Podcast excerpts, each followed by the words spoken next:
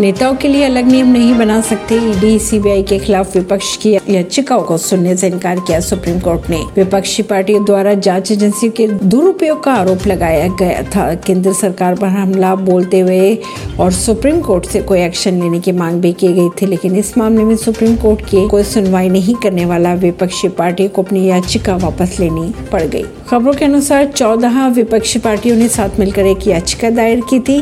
इस याचिका के जरिए आरोप ये लगाया गया था कि केंद्र सरकार द्वारा जांच एजेंसियों का विपक्षी नेताओं के खिलाफ इस्तेमाल किया जा रहा है। मांग ये की गई थी कि तत्काल प्रभाव से रोका जाए इसे, लेकिन सुप्रीम कोर्ट ने इस याचिका पर सुनवाई करने से मना कर दिया। कोर्ट ने दो टूक कह दिया कि देश के नेताओं के लिए अलग नियम नहीं हो सकते, इसी वजह से इस याचिका पर कोई सुनवाई संभव नहीं है। वैसे विपक्ष की तरफ से अभिषेक मनु सिंघवी के अनुसार आंकड़े बताते हैं कि आठ सौ पिचासी अभियोजन शिकायत दर्ज की गई थी, सजा सिर्फ तेईस को हुई।